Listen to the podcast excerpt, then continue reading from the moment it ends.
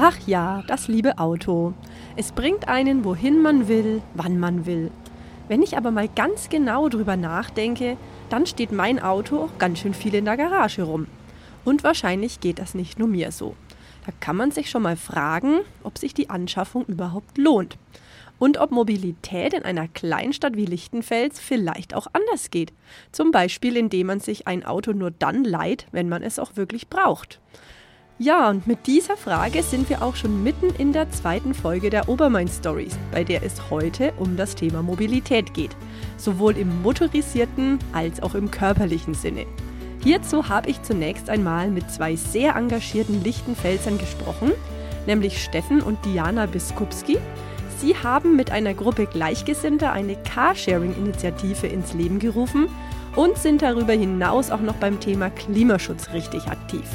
Mehr dazu erfahrt ihr im folgenden Gespräch, in das ich direkt reinswitche. Lieber Steffen, ich bin jetzt schon ganz neugierig. Erzähl doch unseren Zuhörerinnen und Zuhörern mal, was ihr in Sachen Carsharing in Lichtenfels so vorhabt. Ja, grundsätzlich wollen wir oder hätten wir gerne in Lichtenfels die Möglichkeit, ohne Auto leben zu können. Wir haben ja einen relativ gut ausgebauten öffentlichen Nahverkehr mittlerweile. Wir haben den Zug, der alle halbe Stunde in alle Richtungen fährt. Und Lichtenfels ist, so wie es sich viele Großstädte träumen, eine Stadt, in der man in einer Viertelstunde zu Fuß alles erreichen kann, was man braucht. Oder mit dem Fahrrad. Und für die wenigen Fahrten, die man dann noch hat, sei es beruflich oder mal in der Freizeit, wäre es toll, ähm, wenn man sich einfach ganz schnell ein Auto organisieren könnte. Und deswegen sind wir zu dem Thema Carsharing gekommen. Okay, und ihr ähm, seid jetzt gerade also am Konzipieren, wie das Ganze aussehen könnte. Du meintest vorhin, ähm, was gut wäre, einen Partner zu haben. Vielleicht kannst du dazu noch ein bisschen was erzählen. Ja, Lichtenfels ist sehr klein. Und es gibt einen Dachverband für Carsharing-Vereine, und die sagen, pro Fahrzeug, das unterwegs ist, braucht man ungefähr fünfundzwanzig Mietparteien. Das hört sich total viel an, aber das sind ja in der Regel Menschen, die häufig Auto fahren, deswegen die große Zahl.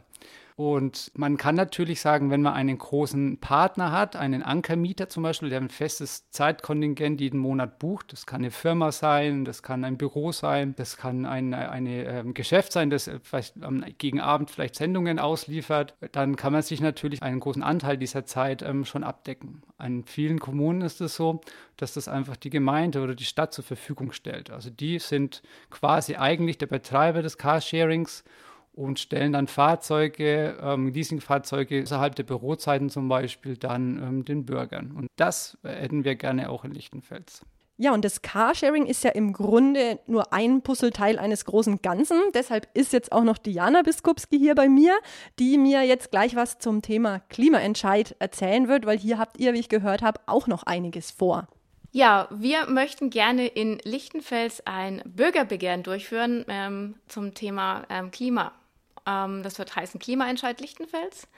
Und ja, der Hintergrund, wie du schon gesagt hast, ist, ist der Klimawandel, die Klimakrise. Wenn man verinnerlicht hat, was, was da auf uns und auf unsere Nachfahren zukommt, dann kann man eigentlich nicht anders mehr als, als handeln. Und so ist es auch Steffen und mir gegangen. Wir haben schon viele Dinge in unserem Leben umgestellt. Wir haben unser Auto verkauft, wir haben im Haushalt viel geändert, versuchen Müll zu vermeiden.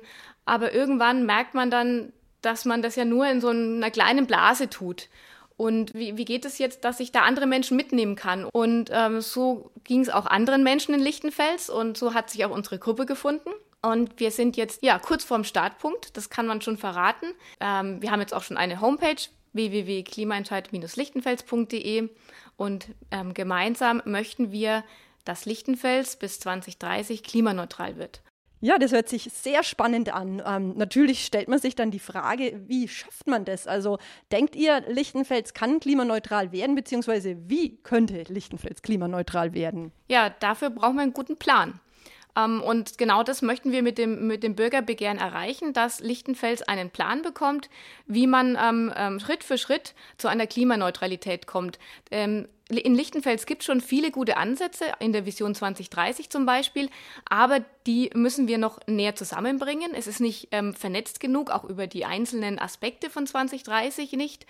Und ähm, dafür ähm, soll eben mit diesem Bürgerbegehren ein, ein, ähm, ein, eine Agentur beauftragt werden, die die Daten der Stadt als Input nimmt und als Output, also als Ergebnis, ähm, ein Plan erstellt wird, wo und an welchen Stellen, ob das jetzt die Gebäude sind, ob das die Infrastruktur, der Verkehr ist, ähm, der, der Energiesektor, ähm, wie man da Schritt für Schritt mit welchen Maßnahmen, auch mit welchen Kosten und welchen Ressourcen man zu einer Klimaneutralität kommen kann. Und wichtig dabei ist auch der Aspekt, es geht jetzt hier nicht und ähm, nicht nur um die städtischen ähm, Einrichtungen, sondern es geht um uns alle. Es geht um alle Bürger, um alle Haushalte der Stadt Lichtenfels. In das Thema Klimaschutz kommt also in Lichtenfels ordentlich Bewegung. Ja, und Bewegung ist auch das Stichwort für den zweiten Beitrag. Diesmal allerdings in Bezug auf die körperliche Betätigung, genauer gesagt den Vereinssport. Hierzu habe ich nämlich mit Steffi Göring gesprochen. Sie ist dritter Vorstand der Turnerschaft Lichtenfels und Abteilungsleiterin des Kinderturnens. Und sie hat mir berichtet, was sich der Verein in Corona-Zeiten so alles hat einfallen lassen, um seine Mitglieder und hier insbesondere die Kinder fit zu halten. Also was wir uns so einfallen lassen haben als T S im Endeffekt ist, dass wir, beziehungsweise ich im Kinderturnbereich eigentlich erstmal wirklich damit gestartet habe, zu sagen, ich möchte, dass die Kinder sich weiter bewegen. Da, da es natürlich in der Halle nicht mehr möglich gewesen ist, haben wir gesagt, okay, Halle ist geradezu, wie kommen wir an die Kinder? Und da sind wir halt auf die Idee gekommen, das Ganze online zu gestalten und haben dann praktisch eigentlich zur gleichen Zeit, wie das Turnen in der Halle stattgefunden hätte, im Endeffekt auch ein Online-Turnen angeboten. Und dann dürfen die sich praktisch über einen Link, ähm, über Jitsi, dann in die Stunde mit einwählen und wir machen eine Stunde Programm. Es ist im Grunde genommen einfach ein Training, das sie eins zu eins mit jemandem machen können, der gerade wirklich live dabei ist und auch auf das reagieren kann, ähm, was die Kinder da gerade machen. Der auch mal korrigieren kann, der auch mal sagen kann, du pass auf, das machen wir so oder so. Was halt jetzt anders zu Online-Programmen ist, wo man sich nur ein YouTube-Video im Endeffekt anguckt. Ja. Wie das dann so gestartet ist und es auch gut angenommen wurde, bin ich dann auch mal an unsere Abteilungen im Endeffekt zugegangen, habe gesagt, Mensch, wer hätte denn Interesse? Es klappt eigentlich ganz gut. Bis wir da dazu hingekommen sind, dass jetzt zum Beispiel Turnen weiblich freitags anbietet, ähm, dann auch Turnen männlich, so ein bisschen Krafttraining macht am Montagabend, ähm, Karate, soweit ich weiß, ähm, momentan auch dienstags immer noch und Tai Chi am Donnerstag. Also es ist trotzdem schon ein beachtliches Programm. Wir haben aber auch eine Internetseite und da sind auch immer die Ansprechpartner drauf. Und am besten wirklich über die Ansprechpartner bzw. Abteilungsleiter informieren, was gerade in den Abteilungen los ist, weil zum Beispiel Handball und auch Leichtathletik, die sind jetzt eher dazu übergegangen, eher mal so Trainingspläne zum Beispiel zu schreiben oder Kontakt mit einzelnen Athleten im Auf, äh, aufzunehmen im Endeffekt und zu sagen, ja, äh, was braucht ihr gerade oder was macht ihr gerade? Ähm, da ist es dann eher so, dass es kein Online-Programm gibt, sondern da eher über Trainingspläne zum Beispiel. Ja, und interessant ist dabei auch, was man so alles bei der Planung einer Online-Kinderstunde beachten muss.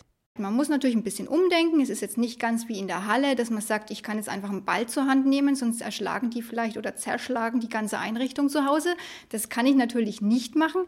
Aber ich bin zum Beispiel übergegangen dazu, dass wir gesagt haben, oh ja, wo kann ich einen Ball draus machen? Ich kann zum Beispiel ein Taschentuch nehmen, ein Küchentuch nehmen, ähm, wo ich arbeiten kann mit. Und das hat jeder zu Hause und muss jetzt nicht extra noch was einkaufen. Was man vielleicht auch an Eltern weitergeben kann, beobachtet eure Kinder. Also gebt jetzt nicht im Endeffekt immer alles vor, du musst es so machen oder du musst es so machen. Das gibt es bei vielen Übungen, sage ich mal, muss man es machen, zum Beispiel eine Rolle, was wir auch schon online geschafft haben. Da braucht es wirklich eine ganz exakte Vorgabe, damit die Kinder sich nicht verletzen. Aber es gibt ganz viele Übungen oder, oder auch ähm, Sachen, wo man mit Gegenständen im Endeffekt arbeiten kann, wo wir die Kinder einfach nur mal arbeiten lassen können und sie mal beobachten und im Endeffekt auch sehen, was kann ich mir daraus rausnehmen oder was kann ich vielleicht auch da noch mal ein bisschen fördern? Und diese Förderung bzw. Bewegung, die Steffi hier anspricht, ist einfach unheimlich wichtig. Sowohl für Erwachsene und natürlich in Zeiten von Homeschooling und viel Bildschirmarbeit, vor allem für die Kinder. Also ähm, Sport alleine ist ja jetzt nicht nur Körper. Ja, Sport ist auch die Kombination zwischen Körper und Kopf. Wenn der Kopf nicht mitmacht, macht der Körper auch nicht mit. Das heißt also, die Kinder brauchen auch einen freien Kopf. Und den kriegen sie eben nur durch Bewegung. Ja? Bewegung bleibt und ist wichtig. Das ist ein ganz wichtiges Credo, was für die Eltern im Kopf bleiben muss. Also nur dieses stupide Sitzen und äh, es muss jetzt reingepowert werden, funktioniert nicht. Die Kinder brauchen zwischenrein einfach ganz, ganz dringend immer wieder Bewegung. Dann wird auch der Kopf wieder freier und dann können die Kinder auch wieder besser lernen. Ja, und Lernprozesse haben auch in einem Verein wie der T S stattgefunden, vor allem was die Vereinsarbeit in Pandemiezeiten angeht, die fast ausschließlich online oder per Telefon stattgefunden hat. Doch eines ist geblieben, und zwar die Bedeutung von ehrenamtlichem Engagement, wie mir Steffi abschließend noch erklärt hat. Was aber immer noch wichtig ist, dass es eben, egal auf welcher Ebene, ob es jetzt Vorstand ist oder eben Abteilungsleiter oder runtergebrochen, wirklich auf die wichtigsten eigentlich unsere engagierten Eltern oder überhaupt äh, ja Ehrenamtliche, sage ich jetzt mal. Weil das ist jetzt sowohl in der Pandemie als auch natürlich vorab in der Vereinsarbeit eigentlich das Nonplusultra, dass ich Leute brauche, die sich unentgeltlich engagieren. Ein Verein kann im Endeffekt nur leben von Leuten, die Zeit investieren, Zeit vielleicht auch mal schenken dadurch im Endeffekt.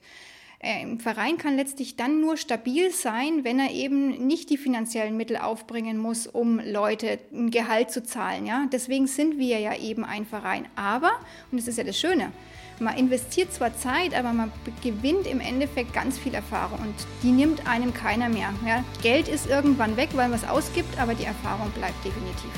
Ja, und zu diesen wunderbaren Worten ist nun wirklich nichts mehr hinzuzufügen. Deshalb verabschiede ich mich damit auch und würde mich natürlich sehr freuen, wenn ihr in zwei Wochen, also am sechzehnten Juni, wieder in die Obermain Stories reinhört. Bis dahin macht's gut und genießt die Sonne.